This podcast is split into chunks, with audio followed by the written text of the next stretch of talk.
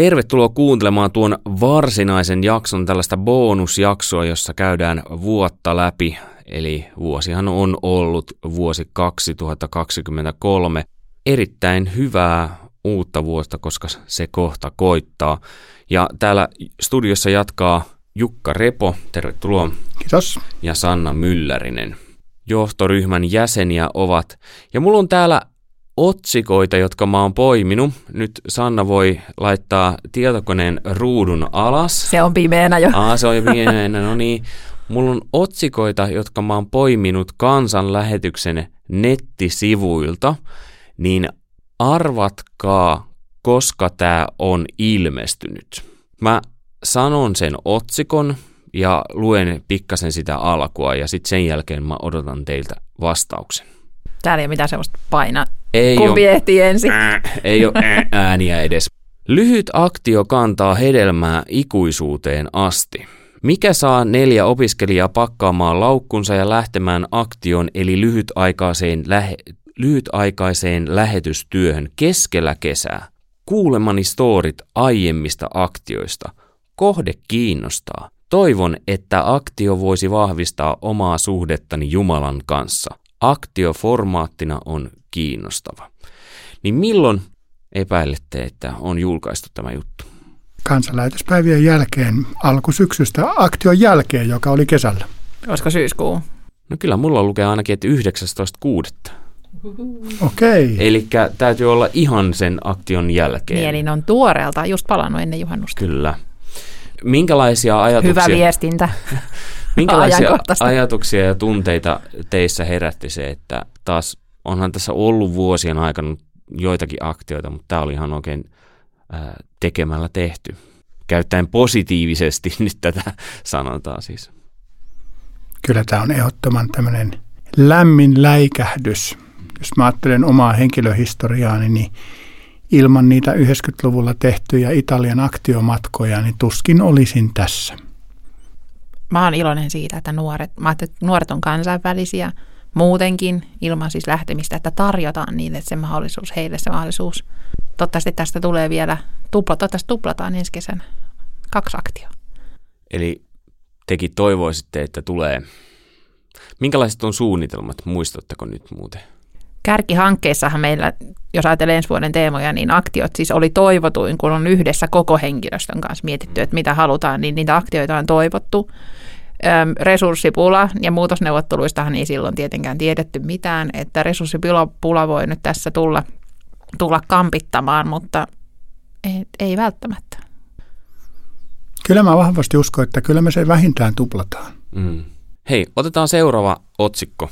Jonoin piip joululahjapakettia valmiina Saksassa. Kaikkiin kuormiin pitää saada vastaanottajamaiden viranomaisten hyväksynnät. Tämä prosessi ottaa aina aikaansa. Sitä mukaan kuin joulukuormiin saadaan hyväksynnät, niitä lähetetään kuljettamaan Moldovaan, valko ja Ukrainaan. Kohdemaissa paikallisten seurakuntien työntekijät ja vapaaehtoiset jakavat paketit sitten köyhille, lapsille ja kertovat heille joulun ilo- ilosanoman Jeesuksesta. Mäkisoini kertoo. Ensinnäkin, mitä luulette, mikä on toi luku jo noin piip joululahjapakettia valmiina Saksassa? Pitäisi tietää, olisiko joku 5000? Mitä sanoo Jukka? 5000 kuulostaa kyllä aika pieneltä. Mä veikkaisin, pieni? veikkaisin vähän enemmän, mutta, mutta ei, ei ole kyllä, kyllä mielikuvaa, mutta ajoitus on kyllä hankalampi juttu, koska se on täytynyt olla siis ihan, ihan äskettäin, koska jouluhan on jo ovella. Et ei sitä tammikuussa ole voitu, voitu tämmöistä uutisoida. Kyllä se täytyy ennen joulua olla. Et onko tämä se tuorein uutinen nyt sitten? Mä muuten veikkaan, että tämä on joku ihan, mulla on joku sellainen hämärä muistikuva semmoisesta outoon vuoden aikaan julkaistusta joulujutusta, niin onko tämä se? Tämä ei ole se. 5000 oli oikein ja ajankohta olisi ollut toinen marraskuuta. Eli Jukalla oli sinänsä aika hyvä haju jo asiasta. Tämä joululahjapaketti, niin tuntuu, että tästä ei aina kuitenkaan välttämättä tiedetä. Niin onko tämä viestinnällisesti sellainen juttu, että tätä voidaan vielä enemmän pitää esillä vai tuleeko tässä resurssit vastaan? Lähettämisen resurssit. Tämä on muuten sellainen projekti, että jos ajatellaan, että me voidaan täällä siis toimistossamme tehdä vaikka minkälaisia hienoja strategioita ja kivoja juttuja, mutta sitten joskus jossain tuolla maakunnissa ihmiset keksii ja niille syttyy idea, että hei ne, tai, tai ne kuulee jostain tarpeesta. Niin tämähän on juuri semmoinen. Mm. Että ne ihan siis siellä ruohonjuuritasolla olevat ihmiset, joilla on ollut, niin kuin, että jotka on ajatellut, että tämä on se paras, mitä mä voin antaa, että mä haluan ehdottomasti olla tässä mukana, niin tekee. Ihan ilman siis, ei tarvita täältä, ei tarvita mitään viestintää. Tota, tämä on, tämä on upea, upea projekti. Mites Jukka, montako sukkaparia meni? Itse en kyllä neulunut yhtään, mutta vaimo on ollut aika ahkera, että en, en, en osaa kyllä hänen puolesta nyt luvata. Eli tarkoittaako se sitä, että tänä jouluna ei sukkia sitten välttämättä lahjaksi, kun kaikki menee tonne? Se voi olla tätäkin. Kovia Hei. paketteja, kovia paketteja. Otetaan seuraava. Eikö Sanna oli mut sanomassa? Mutta suomalaisethan on ihmeellisiä. Mä ajattelin, että suomalaiset naiset tai mummot tai ketkä nyt onkaan ihmeellisiä, jos ajattelee, että aikoinaan niitä Etiopiaan lähetettyjä nuttuja, vastasyntyneiden nuttuja, niin kuin kymmeniä tuhansia, jos ei satoja tuhansia, niin sitten, ja nyt näitä sukkia, että tämä on kyllä ihmeellinen. Se on semmoinen, mä ajattelen, lottahenki, että Joo, ja näitä tässä paketissahan ilmeisesti menee muutakin kuin sukkia, mutta ö, toinen marraskuuta ilmestyneessä artikkelista voi lukea sen tuolta kansanlähetyksen sivuilta. Evankeliumia maahan muuttajille Saksassa 50 vuoden ajan on otsikko. Kansanlähetys lähetti ensimmäiset työntekijät Saksaan maahanmuuttajia kohtaamaan reilut 50 vuotta sitten.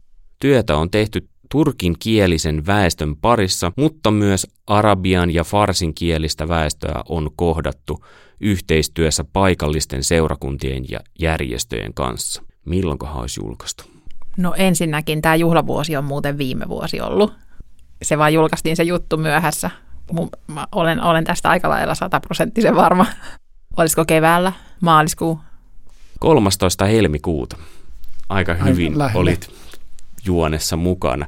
Miten toi muuten äh, Saksan työ, kun oot, te olette ollut revot siellä Virossa, niin oliko silloin sinä aikana minkälaista yhteyttä näihin muihin lähetyskenttiin, esimerkiksi just Saksaan, jossa on pitkään tehty? No ei mitään sellaista niin kuin työalojen kesken mitään tällaista niin kuin virallista ollut, että lähinnä se oli toki sitä, että kun oli niitä työkavereita siellä toisissa maissa, niin satunnaisesti tuli sitten heihin pidettyä yhteyttä. Ja, ja kaikista vahvin linkki oli varmaan se, kun Tuovisen lähetti perhin muutti Saksasta Viroon ja oltiin heitä sinne sitten muuttokuormaa vastaanottamassa, niin siinä se oli sitten ihan konkreetian tasolla myöskin. Miten muutosneuvottelujen myötä muuten, vaikuttiko se millä tavalla Saksan kenttään? mun mielestä muutosneuvottelut ei vaikuttanut, vaan oli jo aiemmin tehty tämmöinen päätös, että se, se Saksan, en voi sanoa, että Saksassa työ lakkautetaan, mutta nyt tällä hetkellä kotimaasta käsin tehdään sinne päin työtä, että eikö näin ollut? Hmm. Joo, ei suoranaista vaikutusta. Mutta tuli, tuli mieleen, että Toni Lindholm, joka on Saksassa ollut töissä – ja on ollut aluekoordinaattorina, jää kyllä nyt vuodenvaihteessa meiltä pois, mutta hänen tarinansa tässä kutsumuskirjassa, jonka mä olisin muuten radiossakin voinut tietenkin mainita, niin, niin on tosi loistava esimerkki siitä kanssa, miten Jumala niin kuljettaa useankin maan kautta. Hän sitten Saksasta tuli Suomeen, Suomeen, mutta jos joku haluaa, niin tuolta nettikirjakaupasta voi kutsumuskirjan käydä. Sanotko ihan tiiviisti, että minkä takia se on loistava esimerkki? No Pystyykö sanoa tiiviisti? Voi sanoa silleen tiiviisti, että jos, jos joku sanoisi, että hei, että tässä on 50 vuotta lähetyshistoriaa, niin sehän kuulostaa tylsältä. Mutta jos mä kerron, että siinä on kahdeksan tai oikeastaan yhdeksän, kun yksi on paris, yhdeksän ihmisen niin kuin se raadollisin, raadollisissa raadollisin tarina, miten Jumala kutsuu tavallisia ihmisiä ja vie heitä niin kuin mitä ihmeellisimpiin mm. kohtaamisiin, mitä ihmeellisimpiin tilanteisiin ja pelastaa vaaroista ja, ja, ja, tota, ja joskus myöskin tuo elämään tragedioita, joista on selvittävä hänen voimissaan. Niin. Tähän kuulostaa jo elokuvalta, mitä se tavallaan... Siitä selittää. voisi tehdä elokuvan. Aika monta. Musta tuntuu, että monen lähetystyöntekijän elämästä voisi tehdä elokuvan. No hei, kansanlähetyksen riparille ilmoittautunut Piip nuorta, eli tämä on otsikko. Määrä on tässä vaiheessa suurempi kuin aikaisempina vuosina. Selkeästi kansanlähetyksen rippikoulutyölle on tarvetta kommentoi juniori- ja nuorisotyön aluekoordinaattori Toni Kokkonen. Mikä on toi luku ollut? Pitäisi ja pitäisi. Se on ollut su- suuri luku. en mä muista, muista lukumäärää, mutta ajankohta on aika helppo ajoittaa, että ilmoittautumiset päättyy tuossa keväällä, että tämä voisi olla semmoista toukokuun loppua, kesäkuun alkua juuri ennen kuin leirit lähtee käyntiin. Myös siitä näkökulmasta mä ajattelen, että se voi, voi olla siellä, koska aina tulee ilmoittautumisten jälkeen tulee näitä vaihtoja, että joku peruu ja joku tulee varasijalle ja, ja niin edelleen ja niin edelleen ja niin edelleen. Se kuva tarkentuu aina kevättä kohden ja siinä mielessä sitä touko-kesäkuun vaihdetta kyllä veikkaan. Olisiko 160 nuorta? Mä olisin sanonut, että mä, mä mietin sitä, että jos on ilmoittautunut, että on uutinen on se, että on ilmoittautunut, niin sehän täytyisi tarkoittaa silloin, jos se olisi niin kuin toukokuun, niin se olisi niin kuin ensi kesän leireillä. Että olisiko se kuitenkin syksy? Milloin se on se yleensä? Mä, nyt mä, tää, mä, mä veikkaan syksyä. No se on 9.11. Eli marraskuun ihan tässä alussa oli ja 185 nuorta. Eli tarkoittaa sitä, että ensi vuoden ripareille on ilmoittautunut, ainakin tuossa vaiheessa oli 185. Muutamalla leirillä on vielä paikkoja jäljellä. Ainakin Lappiriparilla oli paikkoja ja no en muista nyt muita, mutta ainakin siellä on paikkoja. Kyllä nm.fi, jos haluaa vähän lyhkäsemmin vielä. Sitten vielä viimeinen otsikko. Lasten raamattu diraitan kielellä siunattiin. Hirveän vaikeita nämä ulkomaalaiset välillä sanoa.